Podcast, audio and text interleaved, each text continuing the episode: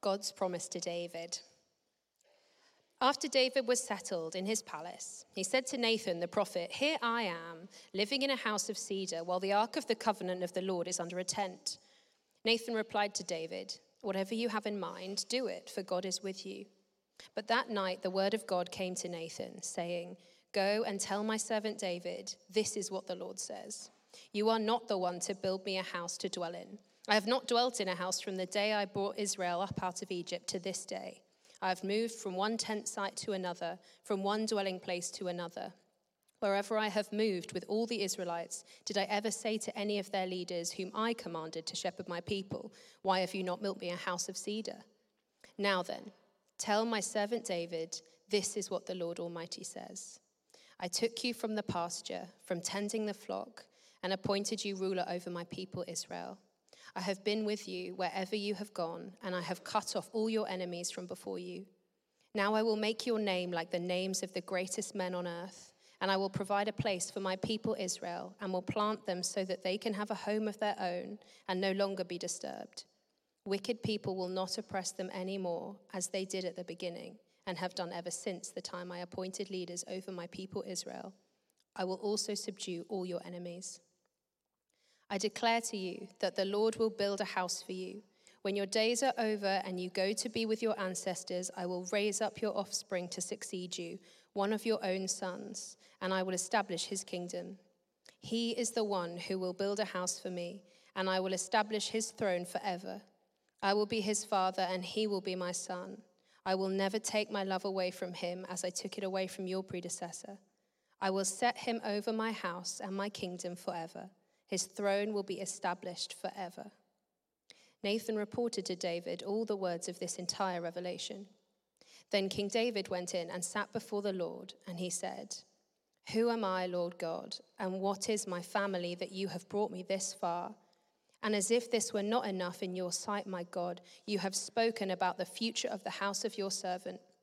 You, Lord God, have looked on me as though I were the most exalted of men. What more can David say to you for honoring your servant? For you know your servant, Lord. For the sake of your servant and according to your will, you have done this great thing and made known all these great promises. There is no one like you, Lord, and there is no God but you, as we have heard with our own ears. And who is like your people, Israel, the one nation on earth whose God went out to redeem a people for himself and to make a name for yourself and to perform great and awesome wonders by driving out nations from before your people, whom you redeemed from Egypt? You made your people Israel your very own forever, and you, Lord, have become their God. And now, Lord, let the promise you have made concerning your servant and his house be established forever.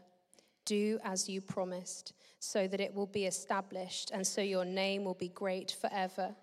Then people will say, The Lord Almighty, the God over Israel, is Israel's God, and the house of your servant David will be established before you. You, my God, have revealed to your servant that you will build a house for him. So your servant has found courage to pray to you. You, Lord, our God, you have promised these good things to your servant. Now you have been pleased to bless the house of your servant, that it may continue forever in your sight. For you, Lord, have blessed it, and it will be blessed forever.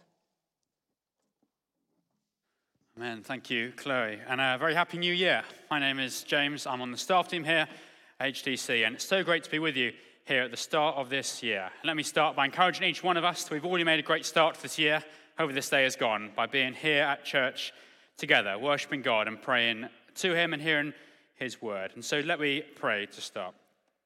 Father God, we thank you for your grace towards us in your Son, Jesus. And we pray that you would speak to us now as we look at your words in 1 Chronicles, and that we, like John Newton 250 years ago, that we would be amazed afresh at your grace towards us in Christ. His, and in his name we pray. Amen. Amen. Well, I wonder, how did you see the new year in last night? Was it a good evening, good night? Um, for some people, it might be a particular thing each time, maybe the same thing you do every year. Maybe it's different. Maybe last night was different to how it's been before. I know for some people, my, I've got a friend who is always the same each year. and doesn't really start the night until midnight, and then it really gets going from there. Whereas other people I know, um, it's actually not really different to normal. Like my parents when we were growing up. My, I have three brothers, all quite close in age, and I think my parents saw it was a nice chance to get a good early night and then have a nice quiet morning while everyone else is in bed. Well, ironically, last night I was the one with an early night. My parents were at a party, so how things have changed uh, in the, at that time. Well, today and next week, um, for the next two weeks, we're doing a little series called Amazing Grace 250. A little bit like Revitalize 250, but the reason why we say 250 is because it's 250 years ago, exactly to this day, on the 1st of January 1773, this famous hymn, Amazing Grace, was first sung. And you may have seen this leaflet on your pew. Um, if you want one of these and you haven't got one, do just indicate to, um, I think Natalie is around, got some. Uh, if you want, oh, there's loads at the back at the end. Um, but what we're going to do is basically be looking at the hymn Amazing Grace, um, while also based on the passage in 1 Chronicles. And that's because, as you'll see on this leaflet, John Newton wrote this hymn based on the passage in 1 Chronicles we just heard read from Chloe. It's actually quite a habit of his to every new year, while he was a minister, he would always write a summarizing hymn that goes with the passage he was preaching on. And 250 years ago, it was this hymn. And so I'm going to read this hymn out now, the original version, and then we're going to, that's what we're going to refer to a little bit throughout the talk. Um, so it's just at the forefront of our mind. So this is, you might be maybe familiar words to you, um, but do, do listen in and see how is God speaking to me through these words. Amazing grace, how sweet the sounds that saved a wretch like me. I once was lost, but now am found, was blind, but now I see. Twas grace that taught my heart to fear, and grace my fears relieved. How precious did that grace appear the hour I first believed. Through many dangers, toils, and snares, I have already come. His grace has brought me safe thus far, and grace will lead me home. The Lord has promised good to me his word my hope secures. He will my shield and portion be as long as life endures. Yes, when this flesh and heart shall fail and mortal life shall cease, I shall possess within the veil a life of joy and peace.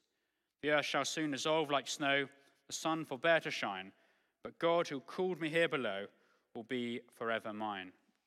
Familiar words to many, and we'll see that some of those words are from Newton's own experience, his own life, his own story, but it's also coming directly out of this passage, as we will see. And for John Newton, New Year was a particularly important time for him, but other times of the year were also important. And one of those times was the 21st of March, because on 21st of March in 1748, when he was just 22 years old, he was on board ship in the middle of a ferocious storm, and that's when he cried out for mercy to God. He lived far from God before that point, but he cried out to God for mercy, and that was when he first turned to the Lord.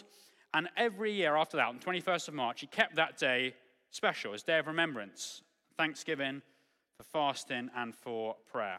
And so I wonder are there particular dates in our life that are important to us? Maybe each year, for example, on our birthday. For me, turning 30 this year, I want that to be a significant time in July, time to look back, reflect, and time to look forward anticipation of what is to come but also even each week. I'd like to make good use of my Monday mornings, priorities, set them clear for the week ahead, but also each day to spend time in God's word and in prayer, as Jago's been encouraging us to do. For me, that works best in the mornings. I wonder what are the particular times for you? What are the significant times each day, each week, even each year to come before God and to see what He has in store for us going forward, but also to reflect back on how His grace has been at work in us looking back.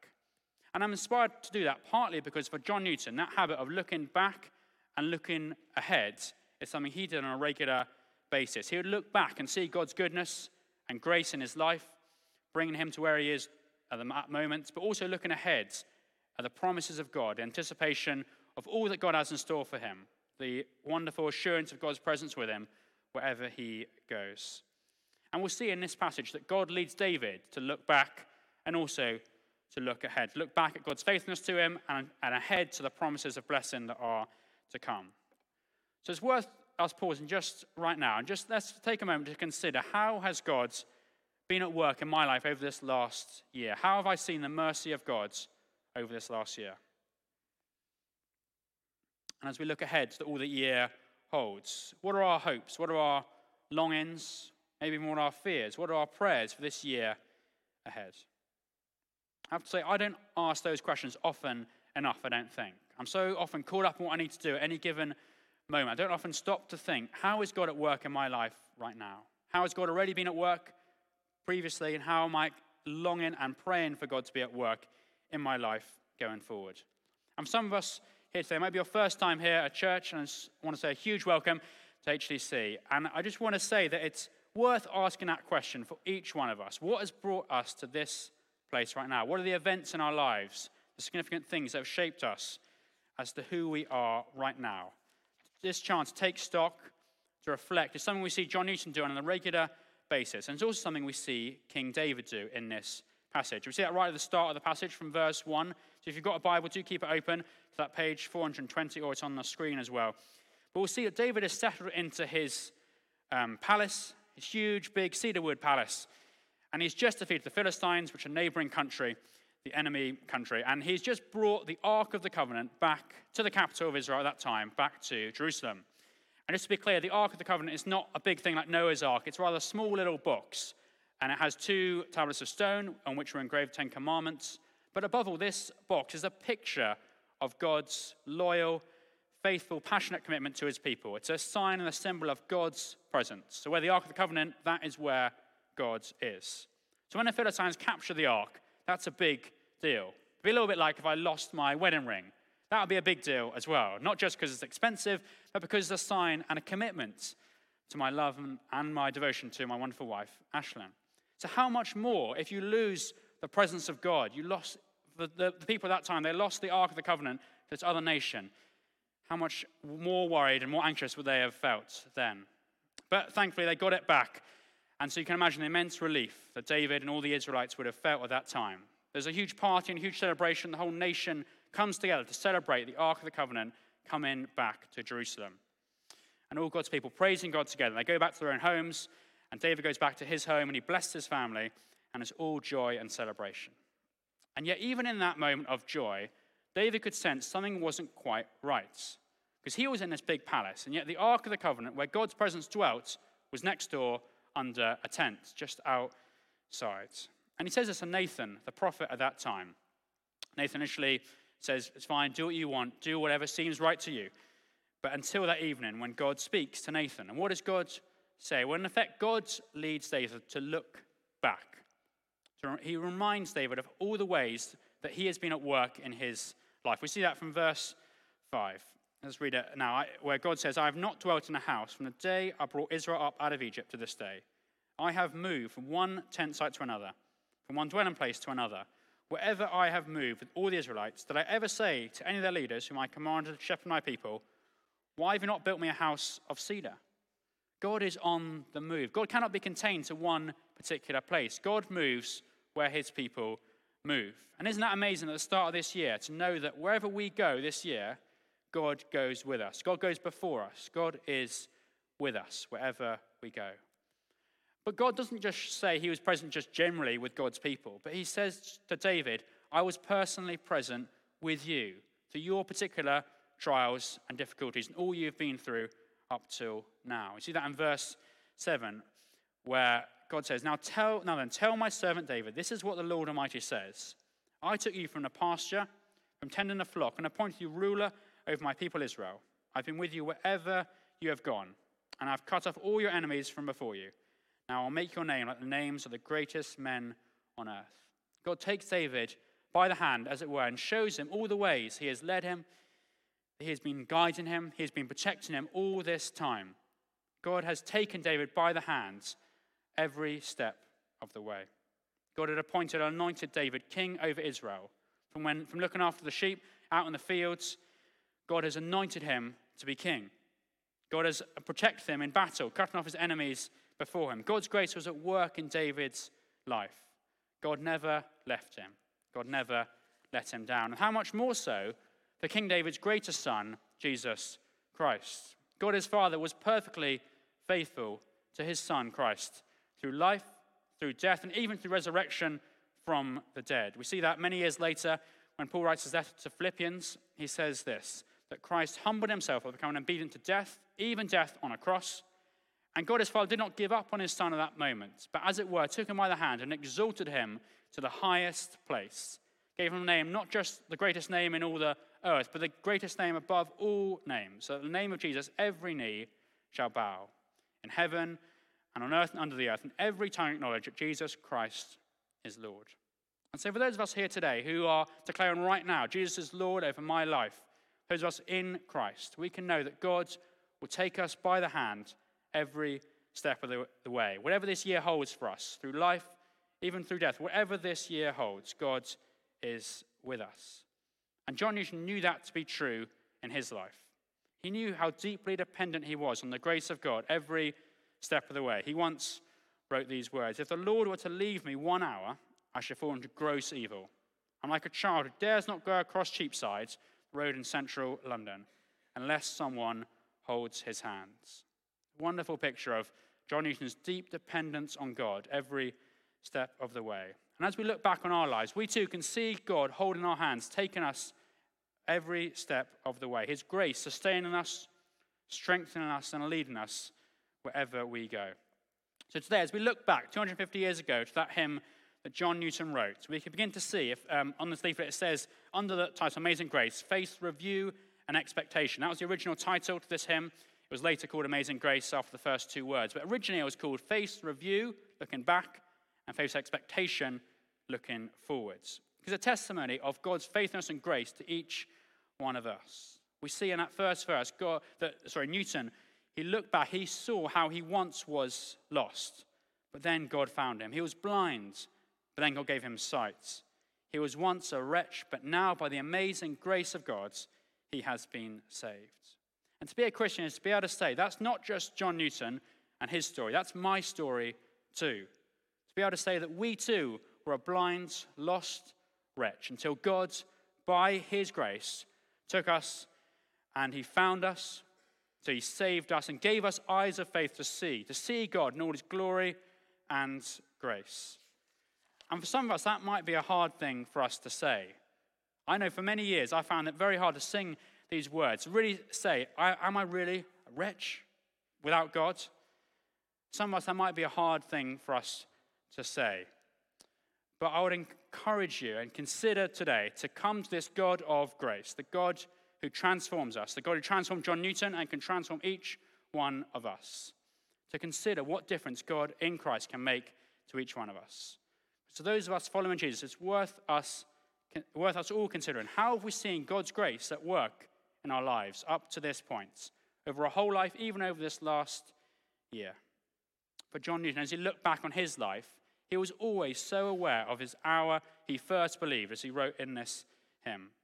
We can see that right at the end of his life, his last will and testament stated this I commit my soul to my gracious God and Savior, who mercifully spared me, spared and preserved me when I was an apostate, a blasphemer, and an infidel, and delivered me from a state of misery on the coast of Africa into which my obstinate wickedness had plunged me, and has been pleased to admit me, though most unworthy, to preach his glorious gospel. You see, after all these years of preaching the gospel as a minister, he is still so aware of how unworthy he is to be doing that. It's only because our gracious God and Savior has mercifully spared and preserved him. Now, we may not refer to ourselves as an apostate, a blasphemer, and an infidel before we came to Christ. We may not see ourselves needing God in that way. But if you have not yet met this God of grace, I would encourage you to come to him today. Come to him in prayer after the service. As Jago mentioned about Tri Church in a couple of weeks, do come along to that, and even Alpha after that, to consider this God of grace that John Newton wrote about and sung about. And for those of us in Christ, we know that, like Newton, we too have been saved by sheer grace. It's nothing we have done to deserve this, to earn this. It's all totally by God's grace. That's our story. And for all of us, we can look back and see what has brought us to this place. In the words of the hymn, what, how have we been brought safe thus far? And like Newton, we can see that God, by his grace, has brought us safe thus far through many dangers, toils, and snares. So, for each of us, over this last year, let's think what are those dangers, those toils, those snares that we have been through? It could be maybe challenges with health, or challenges in work, maybe in relationships with family, or with close friends. I know in my own life, over this last year, I can see God particularly at work in his calling on my life. Last summer, I was at a conference and I was told that I was not yet ready to start training to be a vicar. And that certainly felt like a bit of a snare to my plans, plans that my wife and I had. And I could easily let that be a danger, let that shake me, shape my identity, to let that define who I am and forget who I am in Christ and let that determine who I am. But instead, God, by his wonderful grace, has given me a position here as a pastoral assistant. And God has been so gracious and given me opportunities to do things this year that I wouldn't have been able to do if I was training to be a vicar. For example, leading the team going into Brixton Prison is just one example of that. It's amazing to see how God's grace has been at work in my life, bringing me safe thus far. So I wonder for each one of us, how have you seen God's grace at work in your life? And more importantly, really, what is our response to God's grace? We see it in the passage today that David was absolutely staggered at the grace of God to him. Verse 16, he says, Who am I, Lord God? What is my family that you have brought me this far? You can see the exclamation. He can't quite believe it that God has chosen him. If you're aware of the story of David, you know he got some things badly wrong, and yet God was so gracious to him. And God is so gracious to each one of us to choose us, to love us just as we are, to transform us by his grace. So let's start this year. Let's, too, like David, be astonished afresh at God's grace to us. Wherever we're feeling at the start of this year, let's look back to see how God has brought us safe this far, holding us by the hand each step of the way. We do not deserve it, and yet God has been so gracious to us. But that wasn't all. David continues in verse 17. And this were not enough in your sight, my God. You have spoken about the future of your house, of your servants. You, Lord, have looked on me as though I were the most exalted of men. David's referring to what has just been said through the prophet Nathan. And God there has reminded David of his faithfulness to David, but also of the promises that God has made to him going forward. By sheer grace, God has said he'll make his name like the name of the greatest men on earth, but also that God will provide for him and for his household for many generations to come. We see God saying in verse 9, I will provide a place for my people Israel, and I'll plant them so they'll have a home of their own and no longer be disturbed. I declare to you, the Lord will build a house for you. Instead of David at the start of the passage wanting to build a house for God, instead, God said, I'll build a house for you. But it won't be in David's lifetime. God invites David to look ahead to what his offspring will do. God says, I will raise up your offspring to succeed you, one of your own sons, and I'll establish his kingdom. He is the one who will build a house for me. And if we were to keep reading through Chronicles and 2 Chronicles 3, we'd see Solomon, David's son, does indeed build a house, a temple for God to dwell in. But God's not just talking about Solomon, David's son, but God's actually talking about his own son, Jesus Christ, who is a descendant of David many years later. God says yes, he'll, he is the one who'll build a house for me and I'll establish his throne forever. I will be his father, and he will be my son. I will never take my love away from him, as I took it away from, my, from your predecessor. I will set him over my house and my kingdom forever. His throne will be established forever. Solomon was not on the throne forever, but this side of the cross and resurrection, we can look back to one of David's descendants, the son of David, who was born not in a palace, but in a stable, the one who's set over God's house and God's kingdom forever. He is the King of kings. His throne is established forever, and his name is Jesus. And David caught a glimpse of this at the end of the passage in verse 27, where he says, Now I've been pleased to bless the house of your servant, that it may continue forever in your sight. For you, Lord, have blessed it, and it'll be blessed forever. David could see that he has been blessed. He could see that his house, his household, his family, all his descendants will be blessed forever. But he couldn't eh, couldn't see entirely how that was going to happen. But wonderfully, we can see that in Christ. In verse 5, as we looked at already, God has said, I've not dwelt in a house from the day I brought Israel up out of Egypt to this day. I have moved from one tent site to another, from one dwelling place to another. We have seen that God is on the move. But wonderfully, God, we can now see how God has been on the move. God has moved towards us in Christ, not just moving from one tent site to another, but coming to us, making his dwelling within us, as we see in John 1, where God became flesh, made his dwelling among us, in us, by his Spirit. As we look back and see God's faithfulness to us, so we can look ahead and be confident of his presence with us wherever we go. And the second half of our hymn, we can see, in line with that original title, Newton switches from faith's review, looking back, to faith's expectation, looking forward. He, he turns from looking back at God's faithfulness to him and looking ahead to God's promises. And there's a line in the hymn that says, The Lord has promised good to me, his word my hope secures. And that comes directly from our passage in verse 26, where David says, you, Lord, are God. You have promised these good things to your servants. So, as we close, at the start of this year, we can look ahead with confidence the good things God has in store for us. Whatever we are facing this year, we know that God has promised good to us in Christ because of his promises to us in Christ. And the last thing Jesus said to his disciples before he ascended to heaven was to assure them and promise them that he will be with them always, even to the very end of the age. So, for those of us who are disciples of Christ, we can be assured of his presence with us wherever we go through, whatever this year holds for us. As Jesus, at the end of his life, he lifts our eyes up, he changes our perspective and leads us and invites us to consider the end of the age. And so, in the last two verses of this hymn, we too are encouraged and our eyes are drawn to the life of joy and peace that awaits us, a new heavens and a new earth. Now, for some of us, as we look ahead to this year, we might not have that same confidence of God's presence. We might instead be more worried about particular things in our life. I know for me, it's easy for me to become worried about things. For example, I know quite soon we're going to have to move out of our flat, so it's easy for us to become worried about where we'll move, where, how that will all work out. It's easy for that to become all consuming. And that's why we need our eyes lifted, our perspective changed. At the end of that, this hymn, which we're going to sing in a minute, we're encouraged to do just that. We're encouraged to lift our eyes up above the worries of this life, to the life that awaits us when Christ comes again. When, as we see, we read and we will sing in a minute, that when God who called me here below will be forever mine. What a wonderful promise to hold on to at the start of this year. Let's pray now before Rory comes to lead us in singing this hymn. As we come to pray, let's just bring our thoughts, our emotions, just come to God just as we are as we look back over this last year. There might be gratitude, but there might also be frustrations. There might be regrets from this last year. Let's bring those to God now.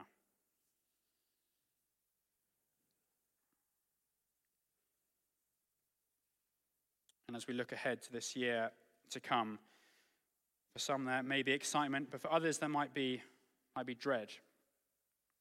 There might be nervousness, worry, apprehension.